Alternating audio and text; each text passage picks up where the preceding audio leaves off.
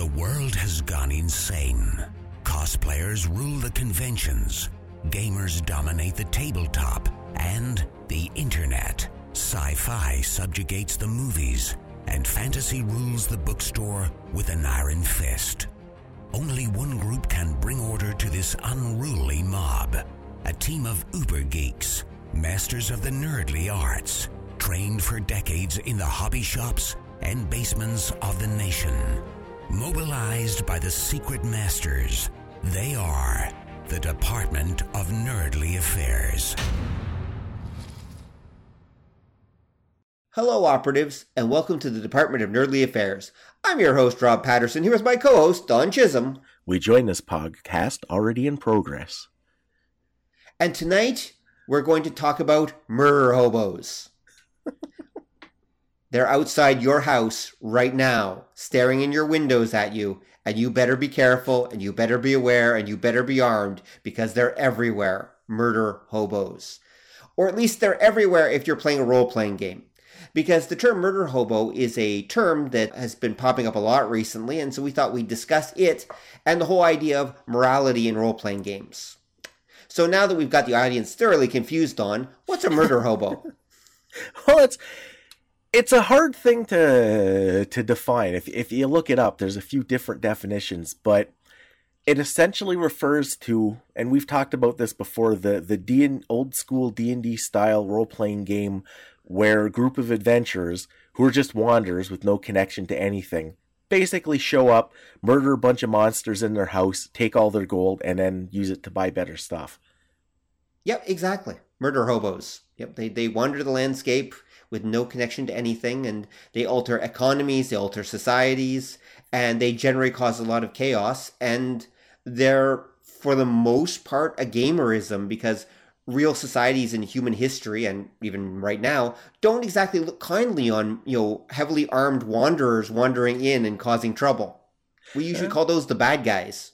Yeah it depends where though. Sometimes they're a uh, we, we, we refer to them as allied freedom fighters but oh that's true that's yeah. very true and it's it's it's it's one of them things i'm gonna gonna argue that it's not limited to role-playing games at least not anymore Mm, well, role playing games have influenced popular culture, but actually, well, here if we want to go back, okay, let's let's take a little trip back through time.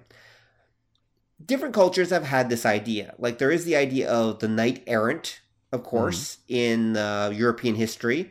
Uh, the idea of this wandering knight who goes around. Although I have strong suspicions that that was more of a, a, a romantic, poetic fantasy creation, even in uh, old medieval literature, than it was something that actually happened. You you mean like old literature didn't actually happen? Yeah, yeah. Sorry about that. Bum, bum. Um, I mean, yes. I mean, we did have bands of people wandering around, killing people and taking their stuff. We called them Vikings. Yeah, the, the, they did exist, but they were specific parties, war parties when they did exist, that were going out specifically to do that job. And they did have a home. They just weren't at that home. You know, they were out pillaging and raping and doing collecting. That was kind of their occupation.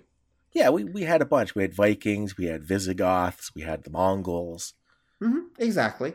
So they've always existed, but the idea that people within a stable society are wandering around like that, like the knights, for example, eh, sort of. I mean, you get the closest I can think of really in history was kind of maybe the Ronin from Japanese history. But even then, they didn't really tend to wander very long. They were just kind of people who'd been kicked out by their boss and were just looking for a new home. And eventually, they'd either become bandits or they'd actually find a new place to stay, and that would be that. Yeah, a lot of them ended up uh, in real life, just mm-hmm. they became farmers like everybody else. Yeah, pretty much because it's better than wandering around. This is this is something that I think is kind of lost, maybe on especially on modern people, that just how hard it is to survive wandering around. Like, there's a reason why we don't live in nomadic communities or even as as small groups wandering the landscape. It's because it can be kind of hard to survive. Yeah, there's that. There's also um, probably in the last 200 years or so, there's not many places you can wander around that somebody doesn't already claim to be their own. Exactly, and you're going to get into a little bit of trouble that way. Yeah, because they're going to send out their roving bands of like thugs and murderers to take care of you. This is exactly right. Nobody feels comfortable, you know, with a bunch of heavily armed people showing up at their, you know, remote doorstep in the middle of the night. It just almost never goes well. no, it does not. and then, you know, and then players wonder, what, why are they so worried? What's wrong? We're nice guys. It's like, you, have you looked at yourselves in the mirror recently? Yeah. Uh, so and but it goes back to again that morality uh, issue. Going back to morality, is the idea that um, the player characters, yeah, are basically combat machines. That's what they are. So in a weird hmm. way, asking players who are these wandering combat machines to uh, to role play and to not you know kill stuff and to focus on how they could you know maybe build a town church or something like that or get involved in the local community. It's a little bit like ask, asking a Russian T thirty eight tank to do the same thing. The ogre series, yeah. okay, well yeah, there is that, but ogres didn't exactly settle down either. No, they did not. ogres just wander the landscape. This is a old game by Steve Jackson Games, by the way, folks. Uh, Ogre, look it up. It's in the show notes. um, but but again, so why would we expect player characters to do something different? Yeah, I think what what you're you're hitting on mm-hmm. is why this episode is probably looking like a history episode, but it's going to be a how-to episode. I think in the end, how to become wandering bands of thugs and murderers. Well, no, it's it's it's like a writing advice. Mm-hmm. Because what happens when you get to like say Dungeons and Dragons, the first role playing game, really? Yeah, yeah. Uh, the people who were participating mm-hmm. were well versed in the source material. Yes, they read Sword and Sorcery. Uh, a lot of them actually knew like medieval history and such. Mm-hmm. And when they would play, and and anybody who's listened to this show for a while knows I have an unhealthy obsession with the uh, white box D and D. Yes, you do. When you read articles and reports and zines of that from the time, people the games did have a society. It was in place because everybody was coming in with this preconception of what a D&D kind of world looks like. And all of the world building had already been done by the other authors and historians they were familiar with. Mm-hmm. So the characters would sort of exist in this nebulous space as, as wandering vagrants throughout the kingdom. But there was a little more context. A lot of them would have a, a world of its own. It was, uh, we've mentioned this before, the earliest days, there weren't just dungeons littering the landscape. A lot of the early campaigns would have a single dungeon that groups would revisit. Right and as part of that they would have a very finite number of settlements that related to to the the the world to the dungeon to the mm-hmm. situation mm-hmm. what ends up happening when you get like your second generation of gamers who come into it strictly through the game mm-hmm. you lose some of that uh, circumstance or control because they're looking at it strictly from the game context Oh, hold on a sec. So oh. just to, just to rewind here a sec. So I this just suddenly occurred to me as you're saying. So in a weird way, first generation role playing was almost an act of fan fiction. Yeah, that's a really good way of looking at it. That so it mm-hmm. it literally because again, if you look at like your early D and D and a lot of your earliest role playing games, they were not shy about we'll say borrowing things from mm-hmm. uh, established stories and such. Just look at the first monster manual. Yeah, or the first, first edition. Mm-hmm. Yeah, or the first um even in white box when you get to the wilderness encounter tables they mm-hmm. have things like sandworms and Fremen and things cribbed right from other story no stats or nothing because that mm-hmm. was beyond the organizational concepts of early gaming but yeah there's tons of references to that it's it's weird to see now because it's just assumed mm-hmm. Yeah. Like like if I was running say oh geez, I don't know. If I was running like a Star Trek game mm-hmm. and all of a sudden and some of you'll get this joke slash reference, and all of a sudden the X-Men show up on the bridge of the Enterprise. Yeah, a lot of people that would be their reaction. They'd be freaked out because it's like you're like mixing like that's a Marvel property and and Star Trek is Paramount and they'd never have a crossover because nah, and this and it doesn't count because in the Marvel universe at this date that blah blah blah the etc etc etc. Set. Right. Yeah. The earliest days of gaming, nah, that stuff happened all the time and nobody bat Yeah. an eyelash because you were just you were just throwing in what you thought was cool and the, the the the rules of it the conceptual rules were just understood by all the participants because Yep. they all partook of the same entertainment Yeah, oh, yeah, absolutely. Um, there's actually a reference. Uh, there was a book for the first, uh, for no, for third edition champions called Strike Force. It was written by a guy named Aaron Allston, who would go, go on to be a somewhat successful game designer and uh, writer, and uh, passed away a few years ago. But um, and in it he talks about the Strike Force campaign, and they give the history. It's basically like it's this book source book is basically the source book for his campaign. Like, Yeah. and they were effectively this hybrid between the Avengers and the X Men. Okay, and in it, actually, one of the things I always found amusing is there's a sec- section about this epic s- campaign called the War Stars campaign. Uh-huh. Okay, keep in mind this was you know from the early '80s, where it's if you read it, effectively he's he's he's trying to dance around it a tiny bit, but basically the um the Cylons from Battlestar Galactica basically invade the Earth Mhm. and it's basically a Battlestar Galactica. Like, believe it or not, it's not Star Wars; it's Battlestar Galactica crossover with his campaign. And so they end up fighting like Cylon base stars and all this other stuff. It's like, uh, okay, sure, why not? But and you're right, in a weird way, that when I think but was kind of normal back in the day. Like Yeah, back in the '80s, we would do stuff like that all the time. We'd just throw in shit from our favorite pop culture references, and everyone would laugh and enjoy it, and on we'd go.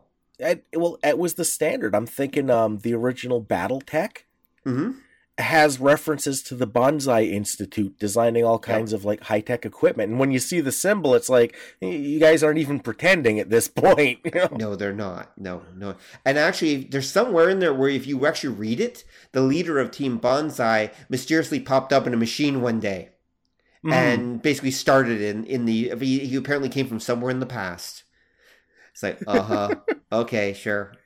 Um, but yeah, th- that that was that was the shit. Now these days you get in trouble because of course IP and all that stuff. But back in those days we didn't care.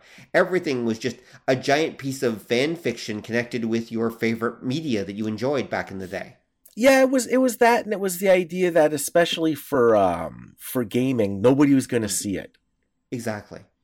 It was Like- just something that happened between you and your friends. Yeah, and, and even if for for the publishers, like um, and again, we've gotten into this in more detail, but an A list role playing game back like when we're talking late seventies, early eighties, uh, an A list game might sell like say ten or twenty thousand copies. Which A is not good- bad. Well, for the day, a good B list game from that day Mhm. would probably sell like two to five thousand copies. hmm which is not very much. And then if I'm ripping off, you know, like some big property, the owners are likely never going to see it just because gaming was a niche hobby at that time hmm and the production numbers for things were so small, the likelihood of somebody who's going to complain running into it was really small. Yeah, yeah, very very small. Very true. Whereas uh, today, it's a today what'll happen is it'll get mentioned all over the internet in any discussion groups. Mm. It'll pop up, and eventually, someone who's going to care will notice. Not always, but but the, but the odds are much greater that it's going to happen. That that was one of the advantages of how disconnected things were back in the day. uh, no, there. I mean, there there is a certain wild freedom that goes with it, no Yeah. question. But anyway, so but back to your point. So yeah, the so early games were effectively uh, fan fiction. So you already understood the context. Like Yep. you were playing a Lord of the Rings game. Okay, this is Middle Earth. Got it, got it, and we go from there. Or we're, we're playing Middle Earth ripoff, and that's okay. Got it. We go from there. Yeah. But the second generation role playing games, though, people just looked at the the rules and such, which are all these like combat stuff, and so people were thinking, oh, well, I guess this game is just settled around combat and people fighting each other. yeah, it, it was that, and it was um the mentality changed a little bit. Mm-hmm. And this is another thing that goes back and forth with like gaming fandom Mm-hmm. that early people would play just to play. Yeah. And that was why if you look at say especially D&D earlier versions of it only went up to level 10 because it was assumed that it took forever to get there. You weren't playing specifically to level up and the fatality like numbers were so high getting to level 5 was an achievement Yes. Yeah. that again it was it was part of the function of the world people didn't complain if their character died off this is why you had things like uh poison you Mhm. fail your save you just die whereas when you get to like the late 80s that becomes kind of a point of contention for fans partly because you're seeing that shift over to kind of more story oriented stuff and that's a real bummer if the hero just ow thud dead Right. Well, hold on a sec. Wasn't there an idea in um, original D and D, for the most part, the idea that your character was doing this to amass wealth so that they could basically become a lord and settle down? ah, like, was wasn't that a big part of it? It is, but now you're getting to the crux of the change up that kind of gets you into the realm of the murder hobo Mm-hmm. because everybody knew Conan. Mm-hmm. Essentially, essentially what was happening is it wasn't necessarily the plan that your character would build up and build a kingdom, but because that's what a lot of the heroes in the classic stories did, it Mhm. was a function of the game. Yeah. And again, the idea would be that if my character got to that level and started my own minor kingdom, the game would shift to more of a political game. That the focus was, it was more on the setting than it was the characters, as at least compared to say like a, a modern game, a current one. Mm-hmm. And that was why, if you read a lot of them, even going into the AD and D days, uh, there's a lot of discussion about when your character becomes a lord and establishes their kingdom that they retire and that you start playing other members of that kingdom or other members of the court. Right. So effectively, your the reason they didn't need more than level ten is by then your character is like usually had enough. They're they're like, okay, yeah, I've had enough of this. I'm going to retire now, and you would start playing that character's son or daughter or you know Yeah, bastard or whatever. I mean, you know that that would be they would go on from there. yeah, or Al- al- almost like JoJo's Bizarre Adventure. well, kind of, except that for D and D, the shift would uh, a lot of times the game would then become like a resource management game. Mm-hmm. that and you'll you'll see that that when they did like uh the companion rules for old school D&D Mm-hmm. there's a supplement for AD&D I can't remember uh, and when you get to later versions like third edition this is kind of a built-in feature Mm-hmm. there's this concept of the the the ebb and flow of the kingdom itself Right. of like the gathering of wealth and how much do I tax the peasants and are there uprisings? And what if a disaster strikes? And how much crop can we actually grow? Can we feed these and the, and it was again because the focus wasn't necessarily at least in the earliest days on the character progressing. Early d&d despite uh, the mechanics emphasis Mhm. there was a lot of narrativist attitude that came out of it. Mm-hmm. And early games had that, even though they didn't look like what we would consider a narrativist game mechanically, because everybody understood the nature of these stories. You were more playing the story than just the character, Right. Yeah. and that would be another reason why in early D and D, uh, players would run more than one character. Sometimes like a lot more than one character. Yeah, that was pretty normal. Yeah. And that's also why they had mass combat rules, for example, because you would need them because you had vassals and sometimes you had a whole army actually that you could actually throw at opponents. Yep. And those those come out really quick because White Box D and D comes out of Chainmail, which was a war game. Mm-hmm. during the time of the white box game they did oh what the hell was it uh swords and spells i think it's called Mm-hmm. it's the war game version of d&d the straight up war game version Oh, okay. Yeah, never seen it. yeah it comes out right for like the original white box and then they add the uh oh shoot the war machine for AD&D and then the companion rules for basic D&D have like mass combat Mm-hmm. uh, third edition, they brought back Chainmail as a miniatures war game that's based off of third edition D and D. Right, right. Wow. you know, I have to say that in my gaming experience, and I did play with many groups and try, I don't think I ever, ever in my entire gaming experience encountered a group that actually ever used those rules. Every group that I was involved with, or even saw, or even heard of, was doing basic questing fantasy. Like they were, it was all ultimately the Fellowship of the Ring in some yeah. version thereof. Bunch of murder hobos going around and um, doing their questing thing and amassing gold and getting more and more powerful and then using that gold to buy more powerful magic items and leveling up and doing whatever they needed to. But no one actually bothered to say, you know, let's just stay here and build a kingdom. Like that literally, and most of the GMs that I knew wouldn't know what to do if the players did do that. Right. Like, what would you do? It's like, I guess we could turn into a resource management game. I've never considered that. And I bet that's true today, maybe doubly true today, that when you have people going through all these adventures and such, or whether they're homemade or where they buy them online, that doesn't, like, having a kingdom would get in the way of doing that. Yeah because you want your characters poor and desperate and then they have a motivation to constantly go out and risk their lives in adventure and not just stay home and um, uh, play with their dogs and, and their kids like why would you know that that's one of the ways where player characters at some point became entirely detached maybe out of just practicality from the setting like they're almost all isekai stories right they're almost all the yeah. player characters get dumped in this setting where they have no attachment to and then just proceed to wander around inside said setting doing what player characters do. Yeah, I, I think you're right. And again, that's where what ends up happening, and D&D is a good example. It, other games do it, but because D&D has been around so long with so many permutations, you can see it. Because mm-hmm. uh, what happens is when you get to the second generation of gamers, a lot of them are coming into the game as the game. Mm-hmm. They don't have that background and this is where your idea of like the murder hobo comes in. It, it it gets exactly like you're saying that the characters are detached from the setting because that's where the mechanics put the focus.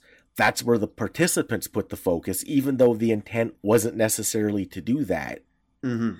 And that's why when you get to later editions, you'll see different mechanics and ideas come out to kind of either curtail or focus that. Mm-hmm. So you get that idea. Like one of the things I thought interesting about third edition, there's actual rules for how towns work, and one of the things that you you determine for each town is basically their their their lucid their their uh, liquidity.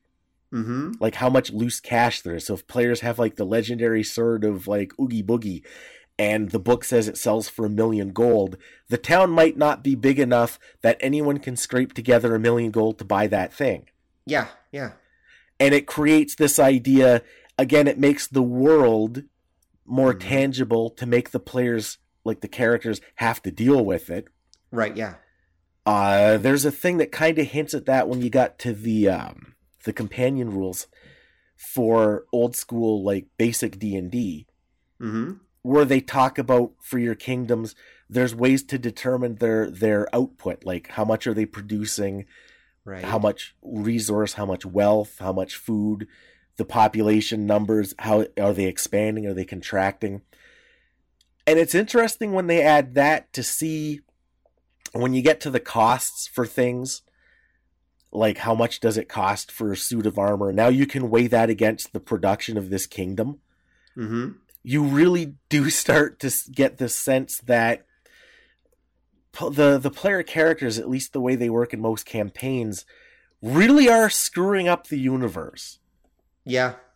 And just prior to that, you would have these discussions uh, getting at what you're getting at, the how do you mm-hmm. keep the players like poor and wanting to adventure? Because people would crunch the numbers, and the gold you would haul out of the average dungeon would destroy the economy of most of the kingdoms. Yep because because it, it's it's that much compared to what the uh, the gross domestic product for this like country yeah. would be, and it's that idea that a lot of that sort of thing was kind of understood by the first generation gamers. Mm-hmm. It got dropped because of functionality by the second gen, and when you get to the third gen, they're starting to ask those kind of, um, I guess you say, difficult questions like, well, if the richest guy in town is the merchant and he has a till equivalent of about 200 gold Mhm. and we come out of this dungeon with 38,000 gold pieces how does that change stuff well now it costs 450 gold for a loaf of bread there you go yeah, yeah, which again the guys playing in the beginning because a lot of them again were into like history and such and especially medieval history had an awareness of how that worked hmm they would kind of uh, mitigate it. So if the players couldn't haul all the gold out of the dungeon and then it Mhm. disappeared when they came back to get more of it, they didn't whine and moan. "Hey, We should have been able to go. What about my XP? It was just Yeah. under. It was understood that that's how this sort of thing works. Right. Whereas again, the second generation, not so much because they figured we murdered the guy, we should be able to take all his shit. And then the third, the third generation wondering, well, what is happening when we murder all of these guys and take all of their shit? How does that? So they kind of reverse engineer where you were in the uh, in the earliest days. hmm Yeah, yeah, I can totally see that, and uh, well, that's why the bag of holding was created, right? Because no one Yeah. could actually carry all that gold. Right. They'd never be able to get it out. So therefore, okay, we have to have a magic way, or or there wasn't there a magical platform you could get as well that would just kind of follow you around. Tenser's floating disc. Yep. Yeah, there it is. Oh, yeah. oh, there's tons. There's tons. There's another spell that opens like a whole separate pocket dimension that you can. It's like a bag of holding, but more. Right. Because otherwise they'd have to hire porters to basically follow them around and haul the gold out.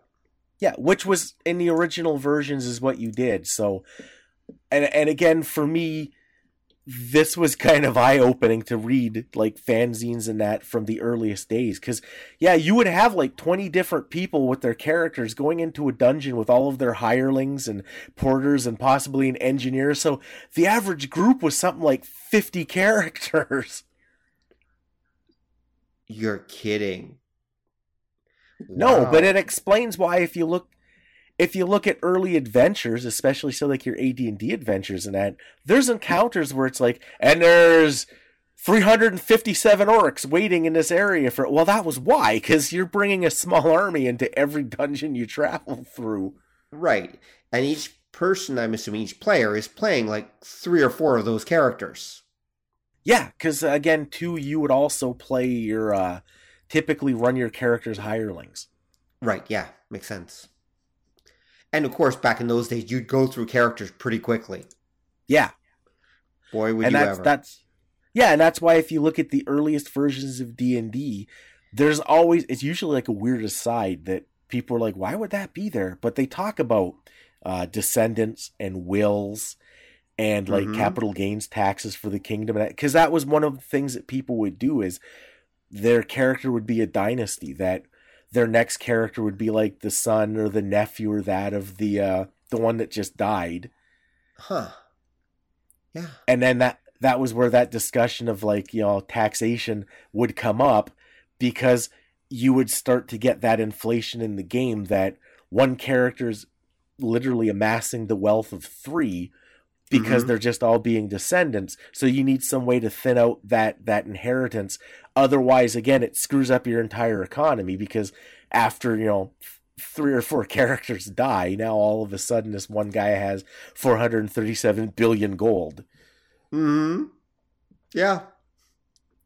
And uh, that would totally destroy the setting that they're in. So Right. y- you had to come up with some way to deal with that. Ironically enough, the way it was settled was by creating magic items that cost 337 billion gold. So therefore, the players are under they don't destroy the local economy because they're too busy saving up in their bag of holding f- the money to buy it from the great grand wizard and then get their magic sword or whatever.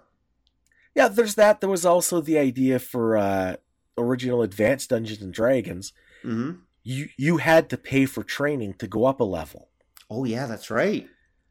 And essentially didn't just what- magically happen.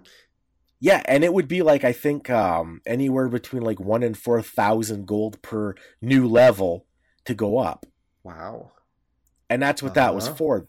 That was to to number one to burn off the extra gold, hmm and number two to cut down on the number of like you know billionth level characters in your setting. That makes perfect sense. And that's why characters didn't just magically uh, improve in between levels. They actually had to earn some levels, then go off and actually train to use those levels properly and bring themselves up to that level, and then they could go adventuring again. Yep. And that was again that comes out in AD&D. AD&D also to that end adds another thing that's kind of again the intent to keep the the the murder hobos down. Mm-hmm. That you earn a letter code during the mm-hmm. while you play. Okay. Based on how well you're playing your character and that letter code dictates how long and how expensive it will be for your character to go up to the next level. I've never heard that before. Really? Yeah, it's one of the yeah, and it's one of those rules most people never use, but it's it's in there. That's now the letter code is supposed to reflect what how big a jerk you've been, basically, and whether people will work with you or not. No, it's it depends. Like if your character is a jerk, then yeah, it kind of it's it's how well you pl- what what they define it as is how well you played your alignment mm-hmm. and how well you played your character class. Right. So if you were like a neutral good fighter that charged to the front of every battle and begrudgingly like protected the townsfolk and stuff, you would get like an A or a B. Right. And the way it worked was I think if you got like a D, it took four weeks of training to go up, and the cost would be like 500 or 1000 gold per new level per week oh, to go up. Oh, okay. If you could find mm-hmm. a trainer, because you needed a guy who is at least the next level up. If you got an yeah, yeah, A, yeah. yeah, an A meant that it took like a week. You still had to pay the cost, but you also didn't need a trainer. Right. And it was it was a way again. It was a way to um, get away from yeah the the the murder hobo idea the idea that mm we're strictly a functional tactical piece killing as many orcs to get as much of their gold as possible to go up to kill more orcs right yeah and and again in in retrospect i think things like that got added to the game because the original gamers the first generation gamers all of that was understood mm-hmm. Whereas when you got to the second ones, it was more game, and that's again why a lot of people never used any of those rules. They they weren't generally aware of them because they were looking at it. Even the people running it were looking at it from more tactical, game oriented point of view. Well, yeah, I mean, keep in mind that D and D and similar games back in the day were kind of our first person shooters. Yeah. Before first person shooters existed. I mean, they were, you know, the characters running around having combat encounters, and that was what was fun about the game. I mean, you were you were raiding a dungeon, meant you and your buddies were rushing through that dungeon, killing stuff and taking stuff, and it, it was awesome. And you you know drinking liters of coke and uh, munching on those Cheetos and throwing dice and and that's what you did to kill a couple hours, you know, each Saturday night or something like that with your buddies. And that was hell a lot of fun. But if you think about it, most people I don't think wanted this deep um, setting simulator where they uh, had to actually worry about how they were affecting the local economy. No, people just want to just roll some dice and kill some shit. Yeah, it, it was, and it, but again, that came from the the the new generation gamer mm. at hmm. the time, because for the original ones, the mm-hmm. reason that you had the rules that focused on the mechanics of like like murder and such mm-hmm. was that was the only stuff you had to mitigate. You didn't need role playing rules because everybody was just kind of doing that sort of thing automatically. Yeah, yeah, I could see that. Hmm. Okay, I I can yeah, but eventually um, the murder hobo element kind of leaks in, and because again, people just want some yucks, right? They don't yeah. really. I mean, their idea of a campaign is, well, how far can I take this character? You know, how much can I, you know, how much butt can I kick? You know, that's that's kind of it, really. I mm. mean, and if that's what the audience wanted, so that's what the game shifted to. And I don't think video games helped, like as uh, you know, video Jap- as uh, hmm, as uh, console RPGs eventually you know came out, in those games you were literally just murder hobos. That's that's what you do, right? Well, it it, it doesn't. It doesn't because now you're getting at kind of where I think mm-hmm. looking at this idea becomes universally useful. Okay. Even if you're not a gamer, because what you're getting at there is, and what the people who the two and a half or third generation D and D players, when they were adding more of these extra rules kind of things, we're looking at was the world. Mm-hmm. That you need a way to make the world itself tangible. That it's not just uh, an endless list of victims for the players to step on. Mm-hmm. Video games kind of circumvent that because the story in a video game is entirely programmed. Yes. So you can build your world and you can set things up and you can play on character motivation because it's all just given to you. Yeah, yeah. Like I don't need to come up with an excuse why my group is going on this adventure. Fuck it, this is why you're going on the adventure. It's in the opening sequence, you know. Exactly. There's a great demon lord that has to be defeated, yada yada.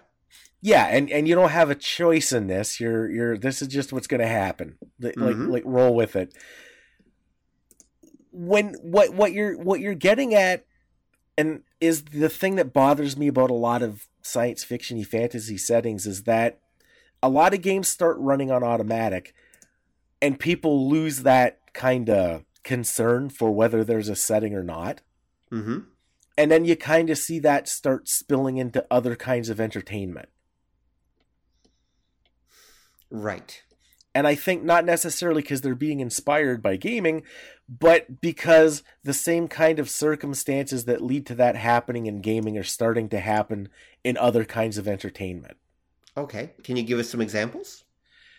yeah probably the most obvious example is um, when you get to like action movies Mm-hmm. especially if you're looking at like your typical 80s action movie where the hero acts with total impunity Mm-hmm. and yeah like nothing holds them back there's never anything they feel guilty about you can Hmm. shoot the bad guy in a crowd and not hit a bystander Well, yeah, this is definitely getting into the area of morality and popular culture, where yeah that where the idea is the hero is there to represent the audience's fantasies. So therefore, they everything they do is okay as long as they don't cross whatever line that the audience is willing to accept. yeah and that line kind of uh in a lot of cases that line is pretty pretty broad Oh, it's pretty well. Yeah, it's yeah. It, it involves a lot um, because again, the audience has those uh, darker, unconscious uh, desires for power fantasies. You know, they want to know what it. They want to imagine what it would be like to, you know, um, to blow up that guy's car ahead of them, and or to, uh, you know, to punch their boss in the face and throw him out a window. You know, that kind of thing. And so, morally and ethically, those are horrible things to to do. They they society doesn't work very well with doing those things. But they're still fun to fantasize about, and so that's why they end up in everywhere. And if someone stands in the way of the hero doing that, that's what's called the villain. yeah or just your boss Well, there's that too. We've talked that about that before, where at a certain point the boss became the villain and the villain became the boss. Yeah, yeah, because it also it also plays into the same kind of thing gamer wise that in movies a lot of it becomes expedite. Mm-hmm. That the only reason it's okay for the hero to like engage in massive amounts of property damage and that is because writing the story so that doesn't happen is way hard. Uh, not just that. I mean, think about with modern film. If you want to go with the modern stuff, the audience is there to see their big action sequences. That's what they're there for. I mean, Yeah. everything else Yeah. is just like filler to fill them in. like, like seriously, I've actually heard that with a lot of the big Hollywood ones now, or you know, or Disney or whatever, um, they literally the first thing they do is they plan the action sequences, and then they figure out how the character bits are going to fit in between them because the action sequences usually take the longest to set up, the longest to prepare, and require the most like rendering time for CGI and makeup and all that stuff. So that's actually what they work on first, and then they eventually figure out what's going to happen in between them. Yeah, there's the other catch too that when you look at say modern big budget films because they have to appeal to a worldwide audience, Mm-hmm. That too. you, you need things as stripped down as possible. Yep. Because cultural things don't always transfer over like what's funny doesn't what what Yep. means this guy is like serious it it doesn't all but you know like I have to run from the giant monster that's pretty universal. Yeah. the, what the, what's happened is everything's been stripped down to the most primal elements, really. Yeah. And interestingly enough, morality has kind of shifted that way too. In a weird way, though, I would almost say movies may have actually become more moral because of the global audience. Because Okay. in a lot of old world cultures, they still have very strong ideas of morality. So Right. it- does depend. It heavily depends, but but I would say that um, a lot of the big budget blockbusters they will go out of their way to show the hero being like you know uh, um, well here let me put it this way in the 80s action movies and even the 90s stuff the heroes would mow down people with impunity all right? Hmm in the modern stuff i've noticed that happens less often. Like Yeah. the the heroes will often you know use uh, suppressive fire now or do other things. I, this isn't to say that in modern action movies they don't mow down dickweeds and stuff but the makers of the film will go out of their way to turn everyone into robots or stormtroopers or whatever so the heroes aren't really killing people they're just killing clones or robots or whatever right Right. um, they're killing you know faceless terrorists. Like they're doing their absolute best to strip the morality out of it. Like that, that no, these heroes are not murderers because they're not. They're really killing nobodies. Don't worry about it and everything like that. They're kind of trying to sidestep morality as much as possible. Yeah, they they've always done that though. That's like in the uh the old school like 80s movies. The the the hero would be all like upset cuz his partner died. And that was one of the Yeah. reasons he did that to make them, well, he's human, he has feelings. And then, you know, like he guns down 30,000 people and destroys them all. Like Yeah, yeah. It- but but that's my point. They there'll be big disaster things, but they do their best to strip the death and consequences and context out of it. Yeah, and, and again, I think you're absolutely right, and I think it again, it's also that idea that Mhm. it's being done to expedite the story. Yes. Oh, yeah. Because if if the hero actually had to sit there and deal with the moral consequences of what they just did, it would just bog everything down. And you don't want Yeah. the audience thinking about it either. You don't want the audience to feel conflicted. You want them to just be enjoying the ride. And so, like I said, they tend to strip that stuff out. It's like consequence free violence. Essentially, everything is turned into G.I. Joe, the cartoon, basically. Or the old Lone Ranger westerns. Although, even those actually, no, that's actually wrong. Because the old Lone Mhm. Rangers did actually, when someone was killed, often actually dealt with that as a as an actual thing. Sort sort of. Maybe I'm wrong about that. No, you're you're right because what another kind of uh, workaround Mhm. would would be is they they do that, but that would be a specific episode. Right. So the episode where the hero thinks he injured a bystander would be a special episode, and then that kind of thing would go away later on. But Yeah. it's it, it's meant to show that no, he's like still like a feeling human being because he's upset because you know he thinks he wounded this kid, and then either the kid will be okay or be revealed to be an alien robot that was sent here to demoralize the hero by making him think he killed him, kind of thing. Not in most westerns, it wasn't, but okay, sure. Um, yeah, that's true. Okay, uh, I mean, so I and this actually this is something I I did want to go back to though. Um, westerns actually, since you brought them up. Right. In a weird way, I think some of the D and D murder hobo-ness though does actually come out of westerns. Like think Uh-huh. about it. The old westerns are basically filled with well murder hobos. They're filled with these like uh lawless outlaws. Sometimes they're okay, lawful outlaws if we call them rangers, nudge nudge wink wink, um, who travel from town to town getting into gunfights with people and killing quote unquote bad guys. And that's like that's pretty much the whole genre of westerns for quite a while there. Yeah, because again, it's it's it's uh it's expedite. It kind of works the same way it does in a game. That hmm by doing that, I can do whatever story I want because they just wander into a town where whatever it is I want to write about is happening, and then away Exactly. we go. Exactly. And you could argue that the D&D players, the second gen ones anyway, were definitely uh, tweaking onto that too. I mean, they they of course were people who had grown up with westerns or at least at the echo of westerns anyway. Yeah, Um cuz let's see, if we're talking second gen, they're the 80s kids. Well, they're our generation. We didn't grow up directly on westerns, but there were sure enough of them around and there were tons of them in reruns when we were a kid. yeah. Yeah. I, so I, I think that we were influenced, and D and D, of course, was influenced by westerns as well, as we've talked about in other episodes. yeah. Yeah, I think I think you're right there. I think too that there there's a measure of it's parallel development because it's the same circumstances that made that a Mhm. viable concept for the western, hmm made it a viable concept for role playing game. Yeah, that's true. Yeah. Well, yeah, because I mean, we want the characters to be going from place to place each week, encountering new people. It's kind of almost a weird way to have an anthology show without having an anthology show. Yeah, that's probably the best way of looking at it, really.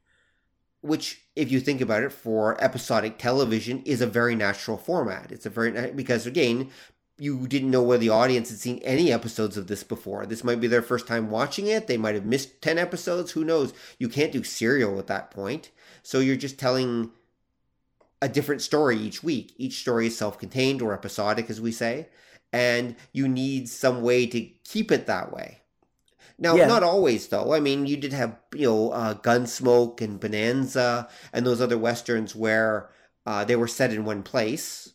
But in those cases, usually the story came to the characters. The characters didn't go to the story. Yeah, that's true. And um, later on, we would a evolution version of this would be called Star Trek, Yeah. uh, where the characters would travel from planet to planet, and each week they'd encounter weird aliens in different worlds and things like that. That would eventually become something. And so these formulas, that it like everything evolved, right? Like Yeah. nothing comes out of anywhere, including murder hobos for one reason or another. but it is interesting that I think they did evolve in popular culture in different forms. You mentioned Conan before. They Mhm. existed in fantasy stories and old pulp stories for a reason too. And they're almost a necessity of the uh, of action fiction in a weird way, I'd say.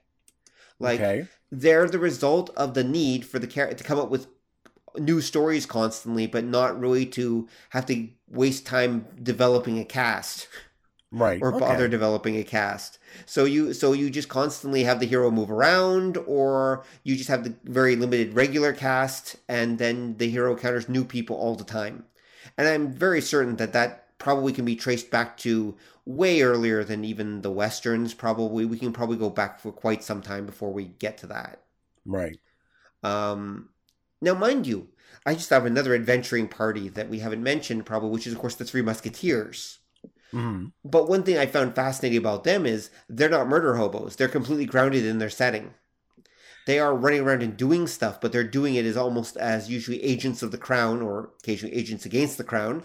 Um, but they're involved in adventures, but they're still firmly rooted within the context of their environment. Yeah. And I think that that was the case for a lot of adventure stories for a long, great long time until definitely some point in the mostly 20th century that kind of uh, stopped being the case. Okay. That's that's my guess anyway. I mean, um, I admit my knowledge of uh, the pulp fiction of the like the Victorian era and after and you know maybe until about the 40s is pretty limited, but I know some of that stuff was going on at that time. Like westerns were popular, they faded in and out over the years. Westerns were popular when the West was actually being conquered. That's true.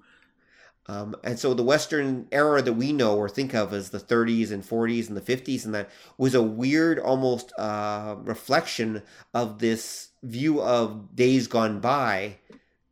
But there'd already been a Western you know, pop culture boom back in the actual 1860s and 70s and 80s and such. And even um, you can see some of it in uh, Sherlock Holmes. Uh, Right. Sherlock Holmes has uh, there's a few stories. In fact, the very first one, A Study in Scarlet, has a section that's effectively a western, as in like right in the middle of the story. That's kind of a Mhm. flash.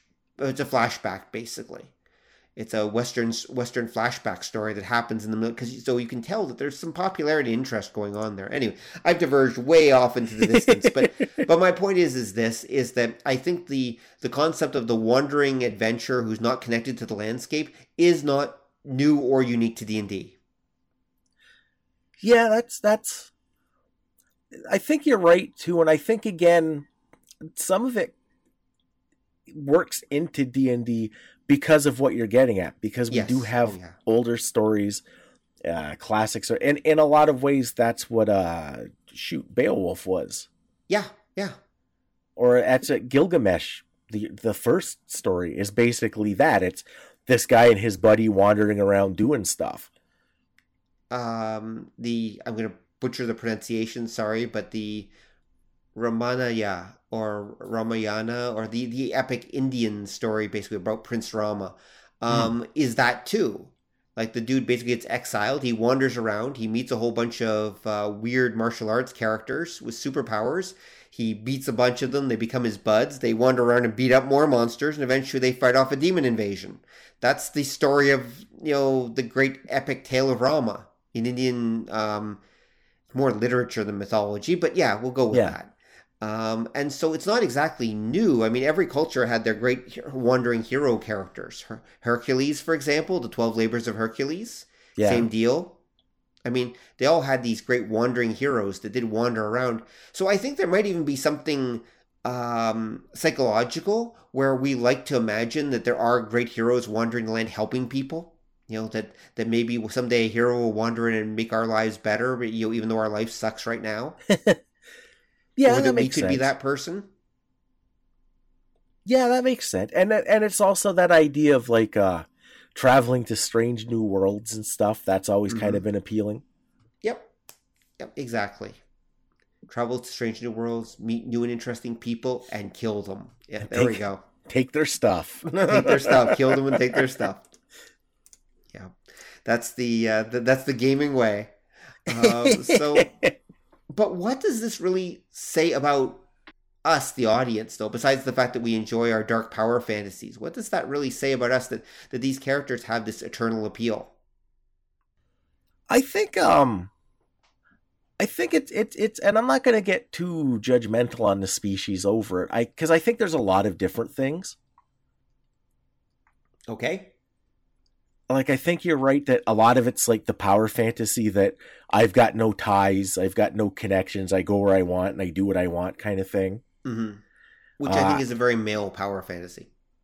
Yeah, yeah. I think there's also the idea too that, um, again, a lot of it kind of happens by accident. Mm-hmm. Just given the nature of like how stories and how different kind of genres and medium work at different mm-hmm. times. Right where like I say the the specifically the murder hobo thing looks like it was a big deal during a specific time of a specific type of gaming. Right. Like I said, the the basically like your second generation D and D kind of people. Right. And that a lot of it wasn't necessarily because these were nasty, horrible, socially um, unfit types. It was just the nature of the gaming environment they came into. That was where it led. Mm-hmm.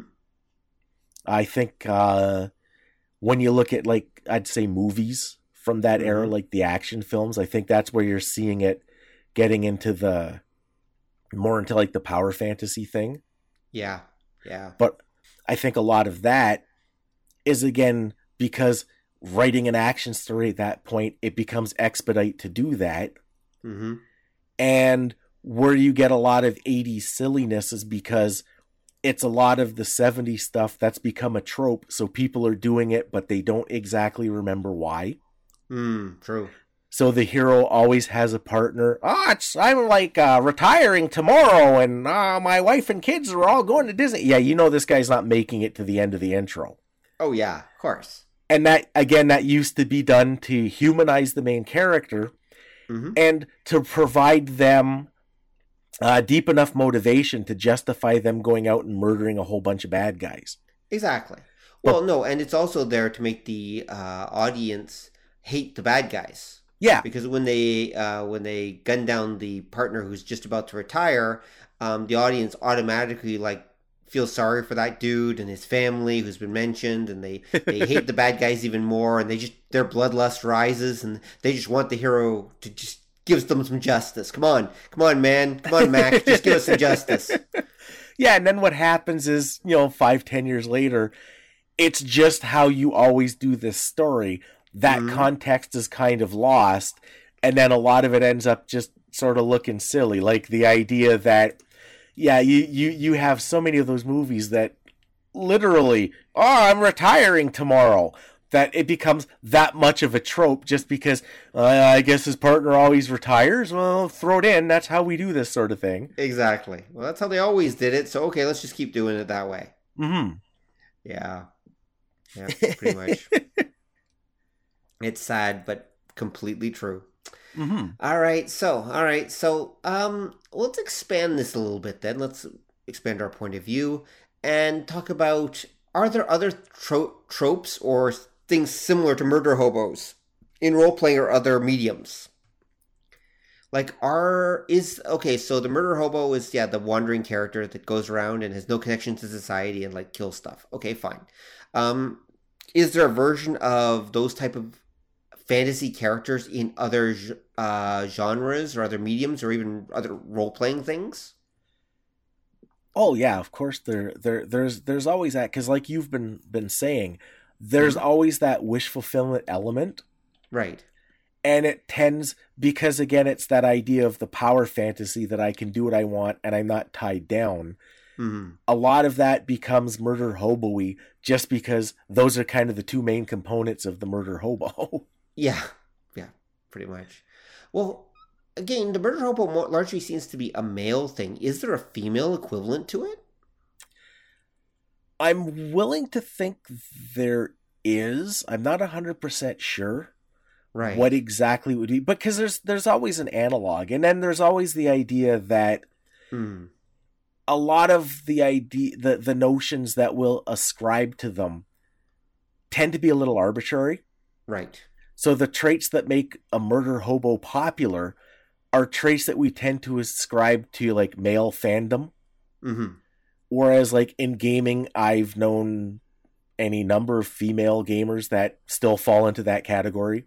Oh, I believe it. I do. Like yeah, when you watch like movies and that, no, women like mindless violence too. It's just not something that you generally notice because it's not something that we've generally had a context for.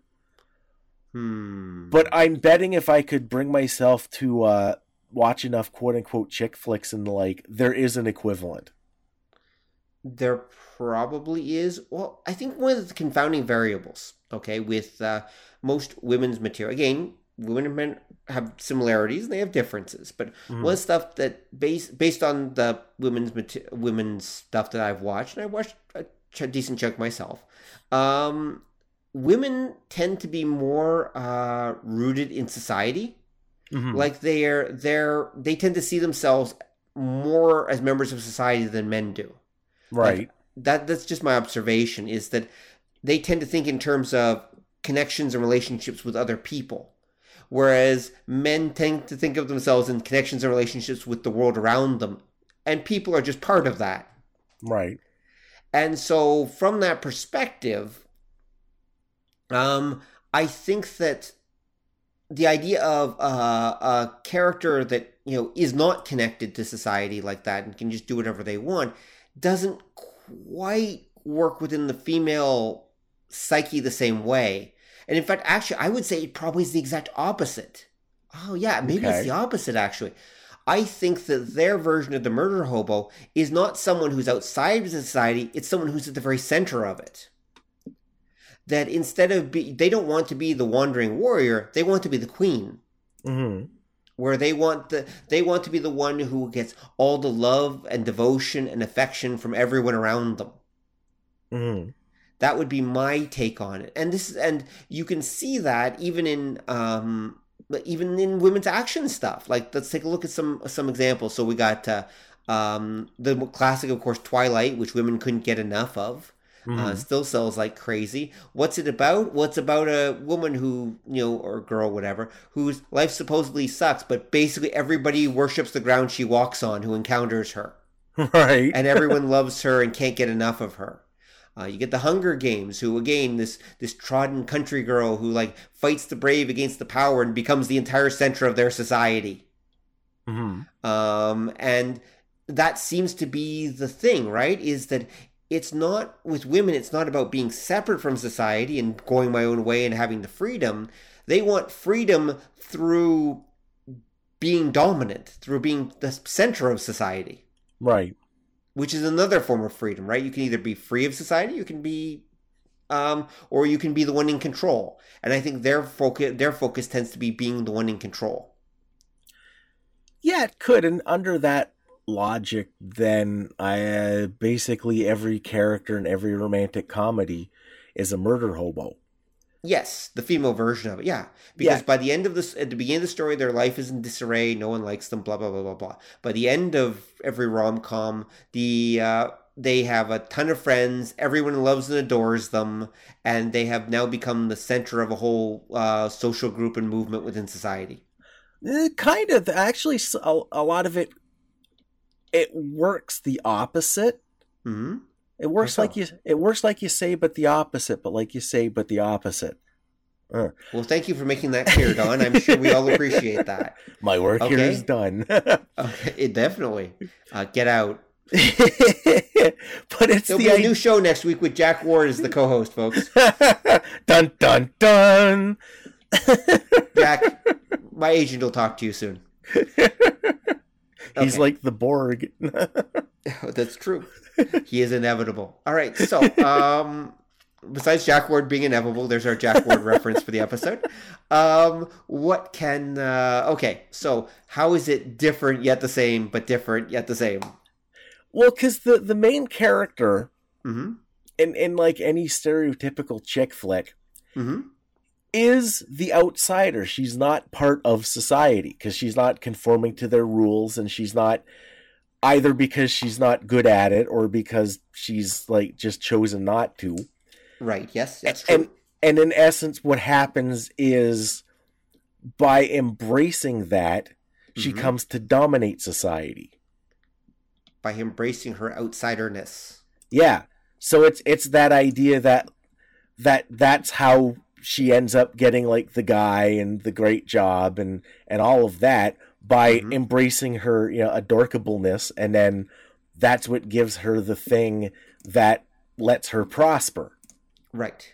that she's the outsider and then becomes the powerful insider that rules Of the new sphere that she's created, usually. oh no of of the old sphere of the world in general Oh, okay.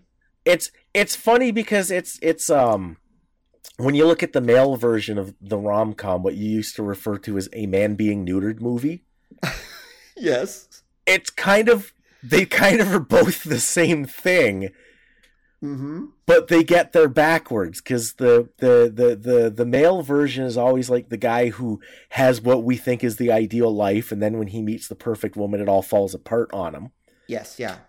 whereas the the female version is the opposite that she she kind of has the perfect life but doesn't know it and then by the end she does and ends up getting the guy in that but they're both ending up in the same empty horrible life that if that was me I would hang myself but I mean there you go Hmm.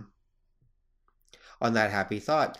No, no, I think you're right. Yep, yeah, I think you're right. I mean, um, and the message in both of them is ultimately be true to yourself and embrace yourself, and um, you the love of your life will come to you. That's kind of the point of both of them, but Mhm.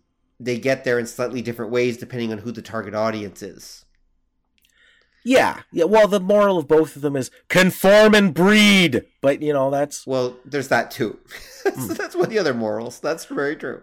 Which, which is funny because then if you look at like the true murder hobo version, which I would say is the 80s action film, hmm that's generally the moral of those as well.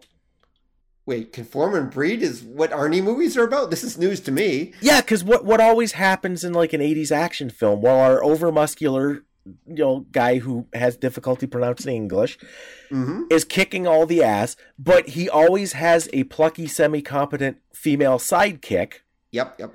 and they always end up together at the end. Yeah, oh yeah.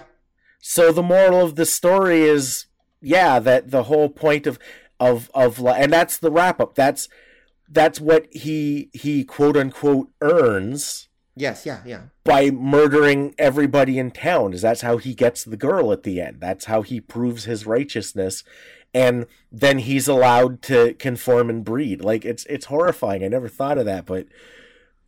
that's the moral of like every damn movie ever.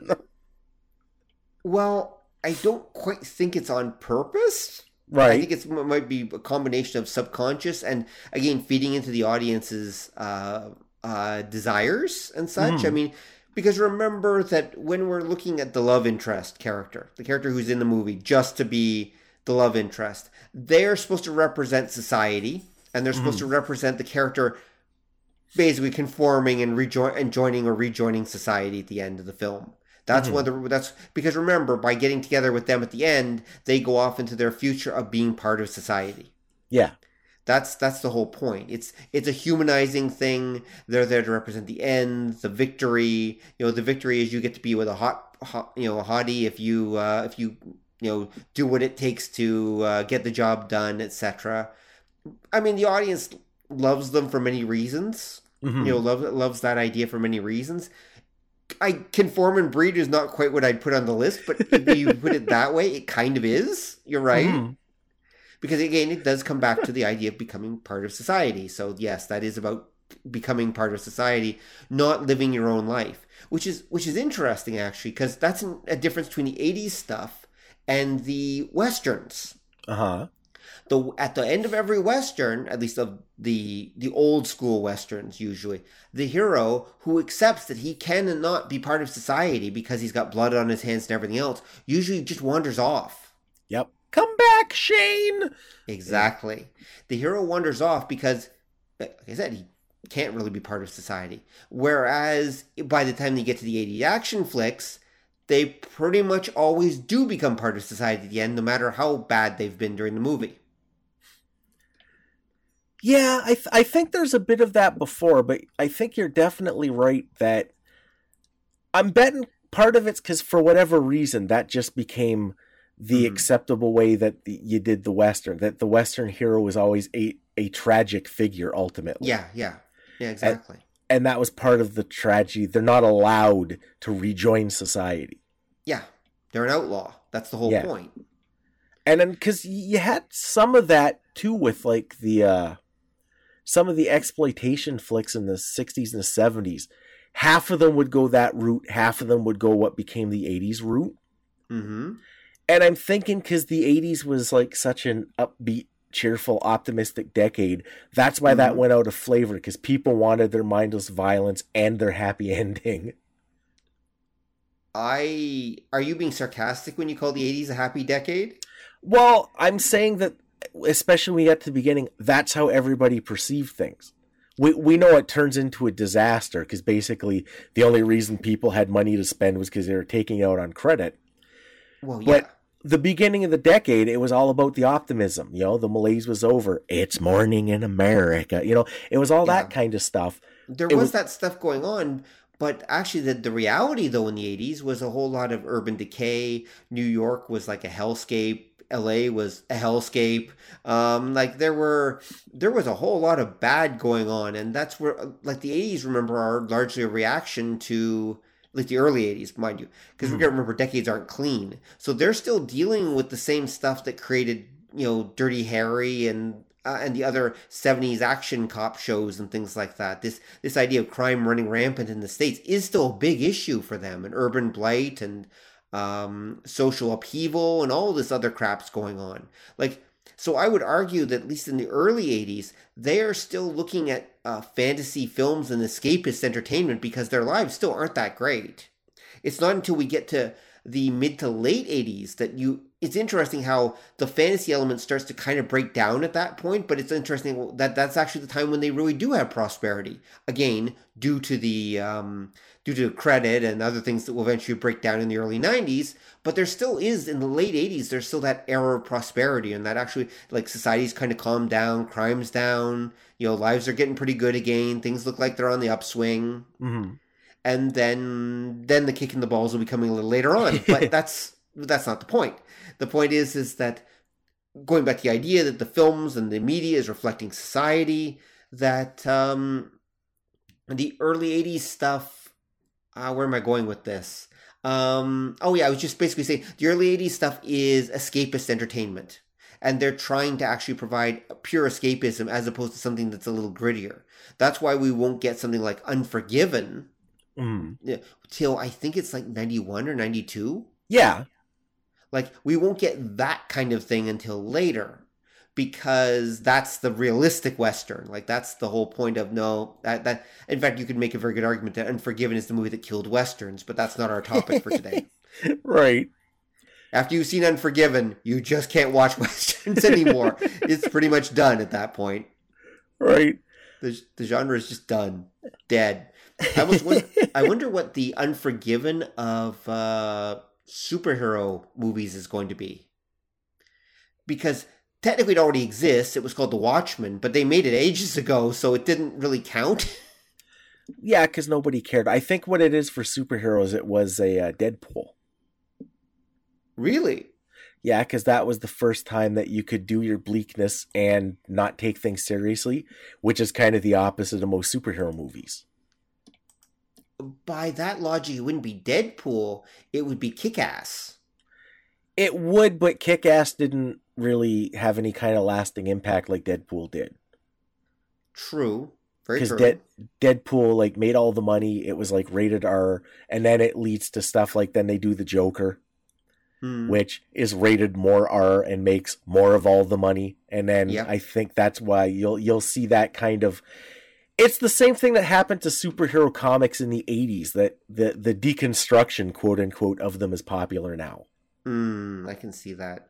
That leads to an interesting question. Are superheroes murder hobos? They're murder hobos cleaned up Yeah, actually, I would agree with that. because it's it's I think it's it's another bit of um poor world building Mm-hmm. and tropism.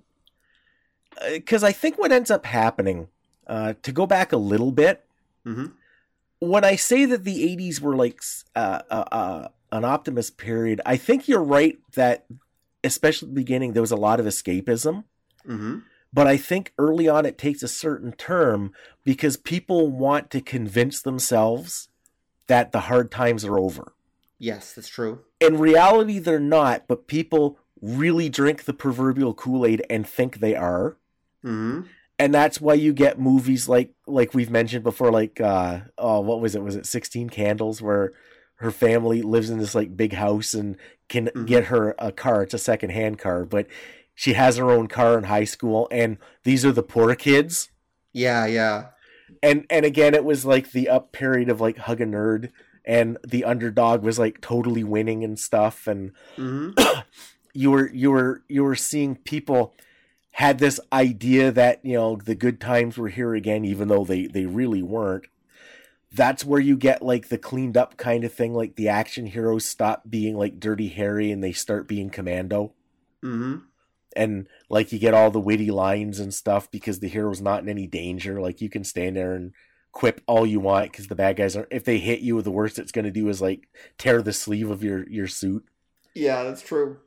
and I, I think what ends up kind of happening uh superheroes are sort of the kind of newer version of that Hmm. like the big superhero boom in movies was this version of the 80s 80s action film Right. because again they do the same kind of thing that it's they're all shorthanded to the point like I say, I can have Captain America show up, tell a couple confused cops, clear everybody down the sixth street, and the cops go, okay, and now I can completely destroy like hundreds of buildings without fear of anyone actually getting hurt. Right. They're really. I can I can do that. I just have to kind of throw a bone to give the audience enough plausible deniability that nothing's going to get in the way of the good, clean, wholesome mayhem. Yep. Going And back when- to what I was saying earlier, yeah.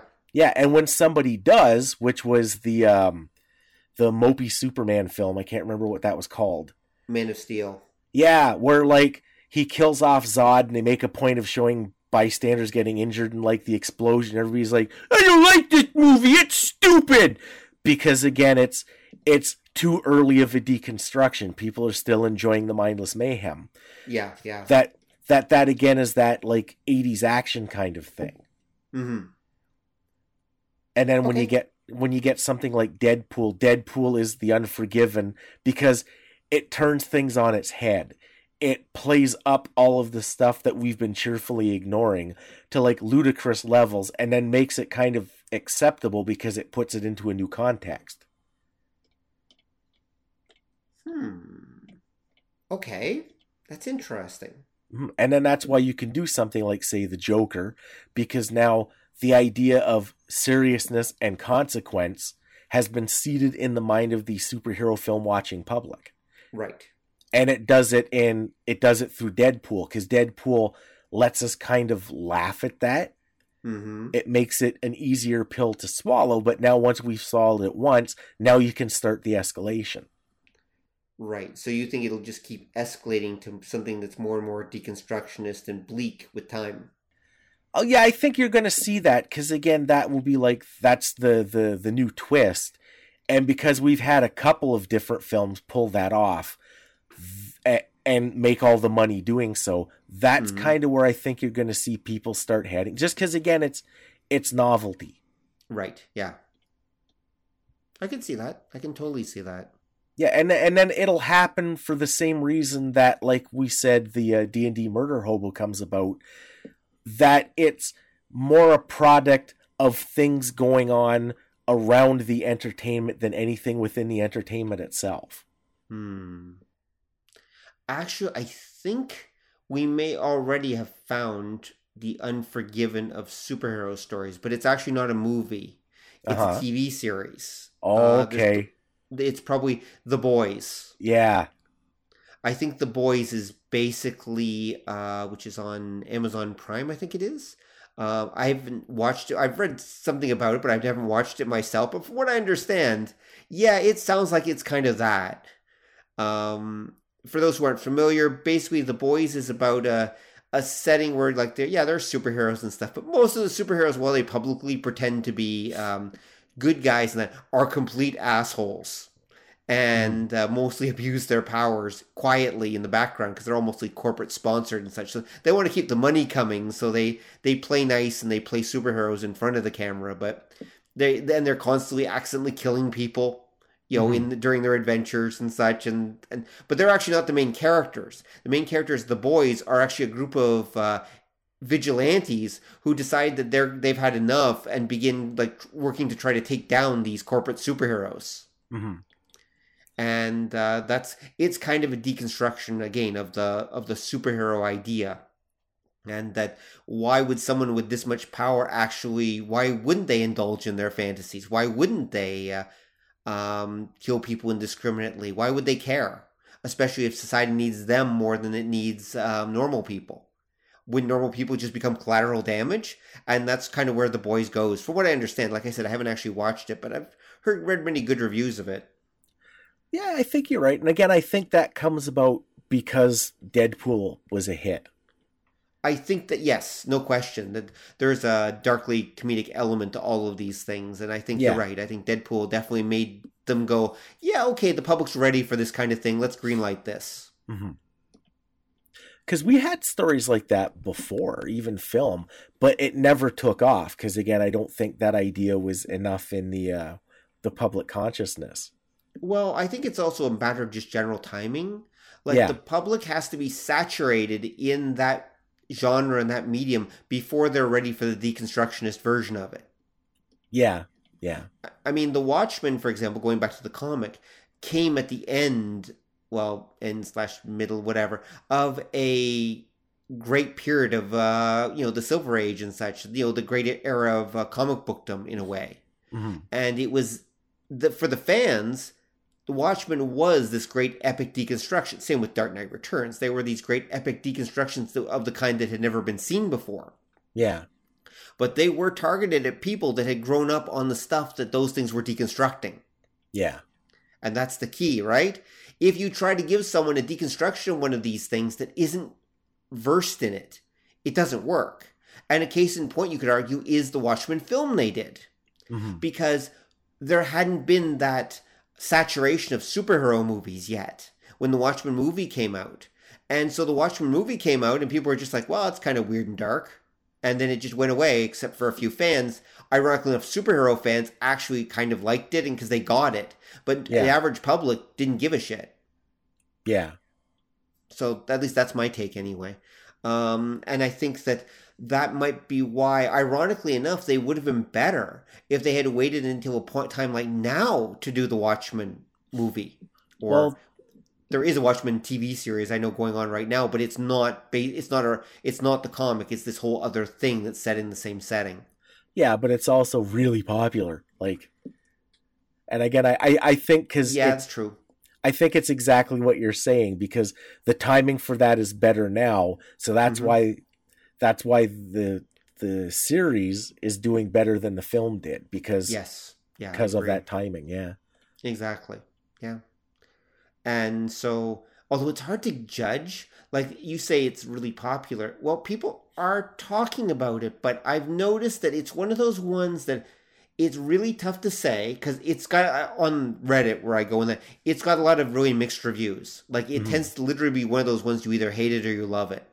Yeah. And there seems to be a certain amount of uh, how can I put this corporate persuasion going on of the Ryan Holiday style. Let's just say to um, to try to make it into a controversial hit. right. Like they're kind of almost pushing the controversy in social media in hopes that people will, oh, it's controversial, and they'll go check it out. That's the feeling I got when I was looking at the people discussing it and the uh, the the articles about it and things like that. Where I don't think it's really that big a hit. Like I don't think it is, but I think that they're really trying to push it, push the idea that it is a hit, or at least in the controversial hit sense, anyway. Right. That's that's my take. Whereas the boys, oddly enough, I got the feeling it actually was kind of a hit. Like I think it was a more natural one. I think sure they did astroturfing. I'm sure they did, but I could see Yeah. where generally speaking, no, most people, the vast majority, really seem to like it. And so they greenlit they greenlit season two because it got seriously good numbers, and people were like, "Oh, this is pretty entertaining." Hmm. Uh, and it made people think and stuff, sort of. Well, you know, it had m- more mindless mayhem, but I, I think that's part of it, though. the boys is got still higher on the dark humor and mindless mayhem, you know, quotient. Whereas, Right. if what I understand, the Watchmen one is really deeply intricate and very dramatic, and it's apparently it's one of those ones, as they say, that rewards people who watch it more than once or are paying close attention. Mhm. Whereas the boys, you could probably watch it through once and you'd enjoy it, but ultimately, yeah, okay, good guys, bad guys, yeah, whatever. Right. Um, anyway, Hmm. but it is interesting. So I wonder if the fact that we're getting these superhero deconstructions right now, if that does indicate that we have reached peak superhero. That if uh, that things from this point on, and I know Jack is somewhere laughing right now at this very moment because he's heard me say this probably for many years, but I still keep wondering what point does the superhero boom end or Hmm. you know t- or basically peak and start to go down my theory is and has been for a little bit that it peaked with uh, endgame earlier this year Yeah. that that's the peak of superherodom in media and they'll be around for years it's pretty much a staple at this point i think but i don't Yeah. think it'll ever reach that level again No, at some point it will. I think because it's it's one of those things. Well. it's it's a fixture, so yeah it'll true. change, but it'll mm-hmm. always be there and then it'll work its way back around because eventually people will get tired of the dark deconstructionist hero stuff and then it'll go back to like we'll get somebody will do the equivalent of the old no no no no no no no Batman and then that'll be what everybody does and then Yeah, yeah, true. No, you're you're probably right. You're probably right about that. What what I mean is this wave of it I think is probably peaked with Endgame. Um, much to Disney's chagrin, but we'll see. Um, and Yeah, we'll, I mean, but you're right. There'll be another wave. There's because anything that's popular, as we've talked about in many times in this podcast, there are pop culture echoes that are constantly happening. Yeah. So you get this thing that influenced a generation. Well, 20 years later, that generation that we influenced it will do their own version of it, yeah, and they'll pull it out. They'll pull it back out again. Um, this doesn't go on forever, though. I mean, look at westerns, right? Westerns, I would argue, have had probably about two echoes since their original mega pop, maybe three, since their mega popularity. But they're it's effectively a, almost a dead genre at this point. I don't know if they're exactly dead, just because again, they're always part of the formula. They always come back around. hmm It's that you're you're right. They haven't kind of they haven't had the influence they did for for a long time, but they're always uh, like it because nothing totally goes away. The the westerns sort of became like a science fiction. hmm So anytime you're looking at like a Star Trek ripoff, it's kind of like a later generation western. Oh, you've been watching The Mandalorian. no, I've heard all about it. I was thinking about the train heist from uh from uh the one there that everybody liked. I can't remember Oh, the name of. it. The Firefly. Yeah. That's more than 20 years old at this point. I think maybe 20, whatever. But you're right. No, no, no. And I mean, Mhm. but The Mandalorian Galaxy. literally is. A, it's a space western. It's Yeah. it, it absolutely is, and and people are praising it as a space western. So in in a weird way, yeah, science fiction westerns became the way to do it because people kind of don't seem that interested in the original version right now. Maybe it will come back at some point. Maybe you know period westerns will come back, but uh, it's easier to just dress it up and or Yeah. do something like there's a kung fu western called Into the Badlands that exists as well Right. that people are like uh, rather fond of. It's got a real niche following. I mean, so we do see it, but it's more hybridized now with other things. Yeah, and again, I think it'll come back around. I was um just Mhm. going through the old uh, like Deadlands role playing game, Mm-hmm. And I could easily see that that becoming like because the game was crazy popular. It was.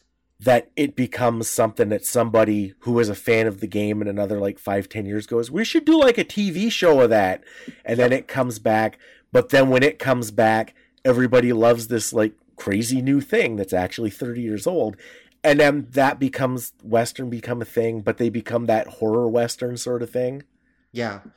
Oh yeah, I could totally see. Um, just not too long, just you know, what a decade or so ago, there was that other game, uh, Red Dead Redemption, and everything Yeah. like that. Horror westerns are just uh, are another major genre almost waiting to happen, basically. yeah and and like i say it's it's video games i think there's been a couple there was another another uh like western themed adventure game that was pretty popular too i can't remember what it was Hmm. Not as remember pop- offhand. Not as popular as red dead redemption but yeah but again that moved to like the video game thing so again they're always still there it's just you gotta wait for somebody to do the thing that becomes a mega hit that then that's what everybody does for the Right. next little bit Yep, yep, totally, totally. All right, so is there anything else that we can say about uh, murder hobos then, and about this this idea, or have we kind of plumbed the depths on this one? there's actually a couple of weird things because you have to remember Okay.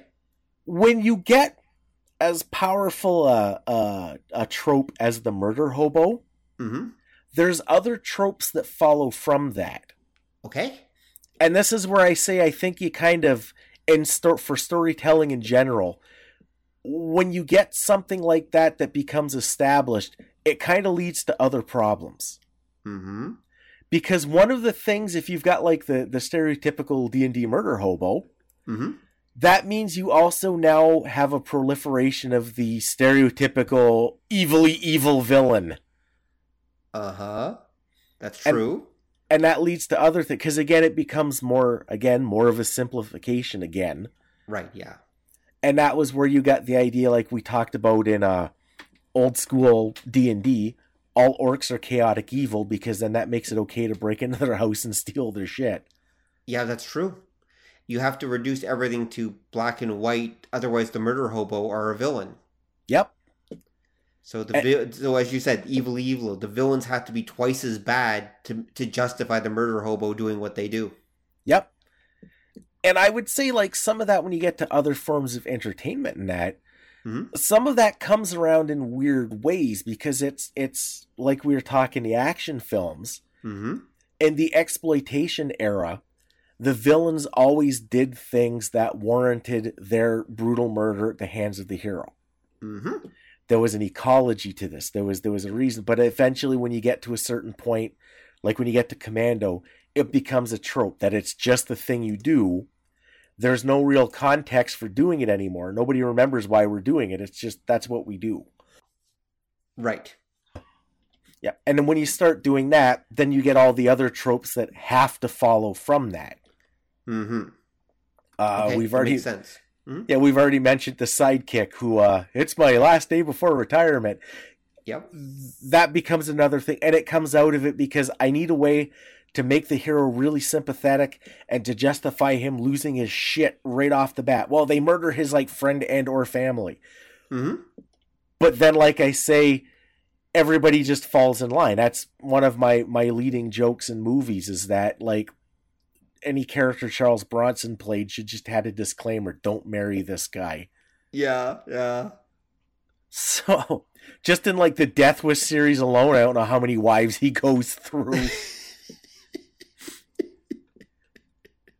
yeah, that's true. He's a walking death trap. You would think that actually he's the most immoral character in the movie because he keeps marrying these women and they keep getting killed.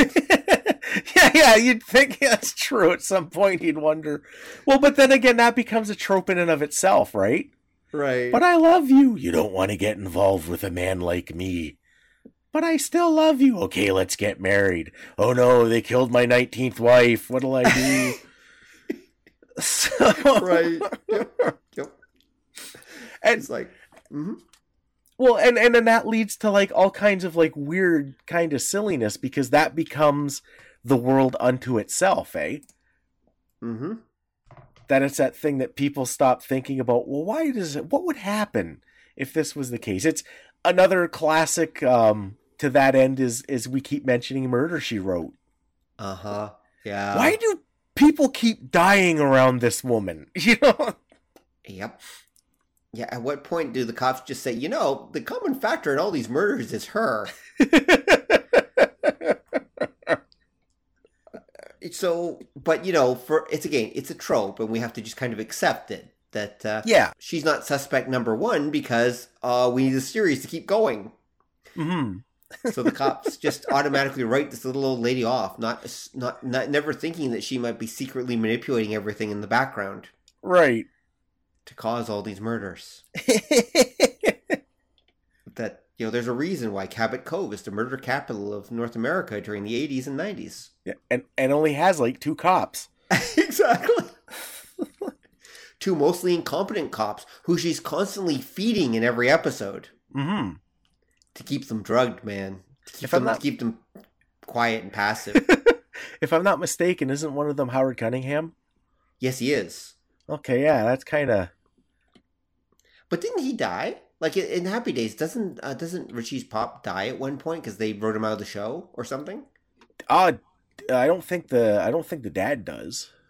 I could have sworn that the dad dies at some point, and that like at the very because at the very like towards the end, like the last season, I thought he didn't want to actually be part of the show anymore, and so he, he went out. Okay, I'm gonna look it up right now while we chat. Okay, I know that happened with uh, Richie. Richie died, didn't die, did he? No, no, they wrote him out. they wrote him out. Okay, He joined the army. yeah. Okay, so let's see. Uh, Howard Cunningham, of course, ta played by Tom Bosley, um, created by Garry Marshall. Uh, let's see. Oh, he is only one of two characters, the other being Fonzie, to appear in all 255 episodes of Happy Days and to remain with the cast for 11 seasons. Of Hmm. the two, Howard is, on, is the only one to have also appeared in the pilot. Wow, so I was totally wrong. No, he's there for from the very beginning to the very end. Hmm. Wow. I had no idea. Cause yeah, Richie. Yeah, I'd forgotten. So I got I got the confused then that uh, it was Richie that got written out. Wow, I had no idea. Yeah, Richie and uh, Ralph. Right? I th- Yeah, don't they get replaced by almost clones of themselves, basically? Uh I'm trying to go back. I'm not a big sitcom guy, but when it, they leave and they added um it became mostly Fonzie for forever actually. Right. But those two left. It was Potsy and um Richie's wife Mm-hmm. who for some reason yeah, Lori yeah, Beth, yeah. Lori Beth, who didn't, who hadn't gone for for that, and eventually they added. Um, it was another cousin, because that was uh, Crystal Bernard played him, and then the uh, the second husband on uh, of the neighbors on Married with Children was another another character that they added that was kind of like um he was the straight laced dude who became sort of Fonzie's understudy, and then the those two became kind of more of the uh more of the focus of the show. Right, yeah, yeah. Huh. Okay. Because the show ran for like what was it? Eleven like seasons. Yeah, like it it went on forever. so you got to kind of find ways to freshen it up as best you Well- can. Well, exactly, and had going back to our earlier discussion, had one, two, three, four, five, six, seven, eight, eight spin-offs, hmm Wow. and I don't even think any of those are include the animated ones. yeah, because nobody wants to talk about those. Uh, uh, what? Oh wait, sorry. No, Laverne and Shirley in the Army was actually an animated one. Oh yeah, okay. So no, some Yeah. of these are actually animated ones. I apologize. Three of them are animated ones. So actually, there's Okay. only five. uh, One, two, three, four, five live action ones, and then three animated ones. Fonz and the Right. Happy Days Gang, Laverne and Shirley in the Army, and the Mork and Mindy Laverne and Shirley Fonz Hour. Mhm. Which go back to our uh, Scooby Doo episode, folks, and uh, it'll explain a lot of that. The one I Well, never heard is. I'm sorry. it- Mhm. it'll it'll bring up a lot of that. It's kind of hard to explain. The ones that I'd never heard of before were there were apparently were two that were called one was called Blansky's Beauties, yeah, which was a spin-off which I don't remember at all. it was a sort of barely spin-off. That was the one that was like a modeling agency, wasn't it? I think so. Let's see. Uh, he was introduced in the episode Happy Days, set in the 50s, but the show was set in the present day of 1977. Yeah, it was. It was. There's a couple that were just really loose spin-offs. Very, very loose. Okay, Nancy Walker played Howard Cunningham, the guy we were mentioning earlier, visiting cousin Nancy Blansky from Las Vegas. Okay, in an episode of Happy Days, they liked it so much. It was basically it was about Vegas showgirls. Okay, yeah. Okay, it was about Vegas showgirls and such. Her running a uh, chaotic apartment complex where the showgirls lived. She's the den metter. So it's basically like the facts of life, except they're showgirls in Las Vegas. Yeah. Okay. Yeah, got it. That that, that makes total sense, I guess. Because there were other ones that were supposed to be spin-offs that I don't think they did. Hmm. Because the one with Fonzie's Guardian Angel was supposed to be a pilot for another show, but I don't know if they made it. Right. Probably. Well, who knows? They might have made the pilot, but then they just thought, yeah, no, and that Yeah. was that. Yeah. Um, so who knows? Now, and remember, there's also contract stuff behind the scenes and all other weird stuff. But anyway, we should probably get back to uh, the point. So, okay, anything else we Mhm. want to talk about about um, about murder hobos then? Well, it's it's it's again. I think the the biggest thing is it became a symptom of not having thought out your background very well. Hmm. Okay. Or purposely trying to avoid it. I mean, you could argue that the murder hobo thing is a feature, not a bug. Yeah, that's true. I mean, especially if the audience loves it, why is it bad? I mean, you know, how many episodes of Fist of the North Star are there? uh, and he and he's literally a murder hobo, like literally. They, you you can't li- literally. They might as well call that show Murder Hobo, the series, and it that's what it is. I've, I never thought of it, but I think Kenshiro is the ultimate murder hobo. That's exactly right. He is, and so it's literally every episode is literally him just murdering people. That's all it is. It really is. Wow. His catchphrase, you are already dead. See? That's, that just adds to it. yep, there we go. I mean, so it's not a bug exactly. The audience loves it. Uh, if, Mhm. if it's presented right. And so, I, I again, it comes back to what kind of story are you trying to write? Like, what's the story you're trying to tell? Who's your audience? What are you trying to do with this thing? Yeah. And audiences love murder hobos. They love the male version, they love the female version. They love this stuff. And so why would you bother doing something different? But but that's why it's good to consider the whole concept of the murder hobo. Because if you understand that that's what these characters are, that this type of trope exists, then you can do something different, right? yeah. And then you can do something different, like um, having a character that actually does have a family and is connected to society and things like that. You can be aware what makes them different than a murder hobo. Yeah. Uh, Or maybe the, the story is actually about the characters, I don't know, um, running uh, running a cheese factory or something. Well, that's fine, but you know, that's again, they're connected to society. They have their place. They're they're not free to wander around, but they're still doing interesting things in their own way. Yeah. I mean, you could argue that. Uh, what? what was I? Sorry, lost my train of thought there. Hmm? Um, but anyway, but it's important to know what is a murder hobo just from the sake of knowing how it affects things. Now, that's also the reason why I'm going to say murder hobos are not going to go away anytime soon. Right. I think that they're going to continue to be a fantasy staple for a very long time. The only thing that I can possibly see, believe it or not, hurting the whole idea of the murder hobo might actually be video games. Okay. And this is where I'm going to go a little on a limb here, but bear with me for a second. Okay, so because almost all video game characters, okay, especially uh, role playing video game characters, role playing in quotes here, are basically murder hobos, okay? So the audience is getting their fill of murder hobos through video games and such, and the vicarious through being a murder hobo, etc., etc. Well, they may not want that from their other forms of entertainment. They may actually go, well, okay, I'm getting all the murder hoboism, you know, getting off on this as best I can from video games. I kind of like something different.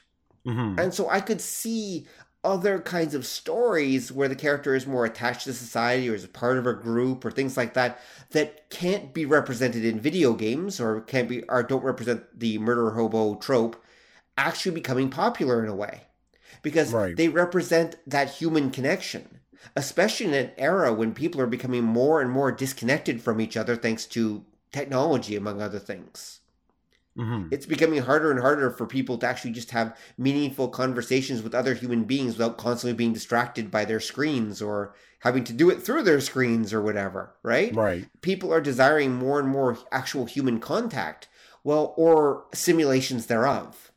Right. And the murder hobo ideal represents a detached version of society, whereas I could see people wanting something that's more uh, connected instead. hmm That said, isekai, which we've talked about recently a bunch, um, are still basically murder hobo stories for the most part. I mean, you know, the character gets plucked in from outside the world, given godly powers, and set loose on a fantasy setting where they where they basically remake that setting as they see fit. Right. Now, the only thing that might be a difference that I do notice about the isekai, though, is pretty much they almost always start with the character creating a, going back to the slightly more feminine version, basically creating a social circle, which is like all their harem, basically, um, Mhm. that they that are now a little society within the society, and then it's mostly about protecting that and making that grow and uh, nurturing their little harem society and whatever else. So in a weird way, the fantasy is still about connecting with other people. Like this is the Yeah. thing where the, the the Japanese isekai characters should be murder hobos, but many of them, not all, are not. Not exactly. Um, to, to go into what we've talked about in some other episodes, but within the last year or two, the Chinese characters, on the other hand, are total murder hobos. Like they make Kenshiro look um um like a slacker, basically. It's like, Mhm. yeah, how many thousand people am I going to kill this time? It's like, wow, okay. They literally are just characters that wander from place to place, getting more powerful and killing more people. Hmm That's literally what the Chinese, like the Chinese ideal character is the murder hobo. Like they really Right. are. They just absolutely dominate the the xianxia stuff and the Chinese like web fiction. Murder hobos all around. Huh. That really is their that's their thing. Whereas the Japanese seem to want, you know, more of the collectivists, you know, they want they they're missing they want that connection. So again, it reflects what the audiences want. And I got to comment the Chinese stuff is because of that universalness of the murder hobo, I guess. It does pretty well. It's been doing pretty well online. Web fiction just keeps getting more and more popular. Yeah. Um, so we'll see. We'll see whether the Japanese approach of uh, murder hobo light or the Chinese uh, approach of murder hobo extreme becomes more popular with time. Well, because it, it it seems like what they're doing is they're kind of following the uh the history that gaming did. hmm So it's the idea that like the the Japanese stuff hmm is like your third generation D and D. Hmm because of a lot of the isekai, it's not it's not just about the character, it's about the effect they have on the world. hmm That the focus is is on the world more than than than the character or more than it would have been in earlier stories whereas the chinese stuff is Mhm. still your your second edition like your Oh, second generation Yeah. yeah because it's about the character and it's about how massive can the character get Yeah, yeah. That's literally it. Yeah. How massive can this character get? How Mhm. big can their muscles get? How many people can they, you know, off? Um, yeah, it's it, you know, it's about running the numbers, which all things considered makes perfect sense because the Chinese, um, in terms of their fiction and pop culture fiction and such, are several steps behind the Japanese. Mhm.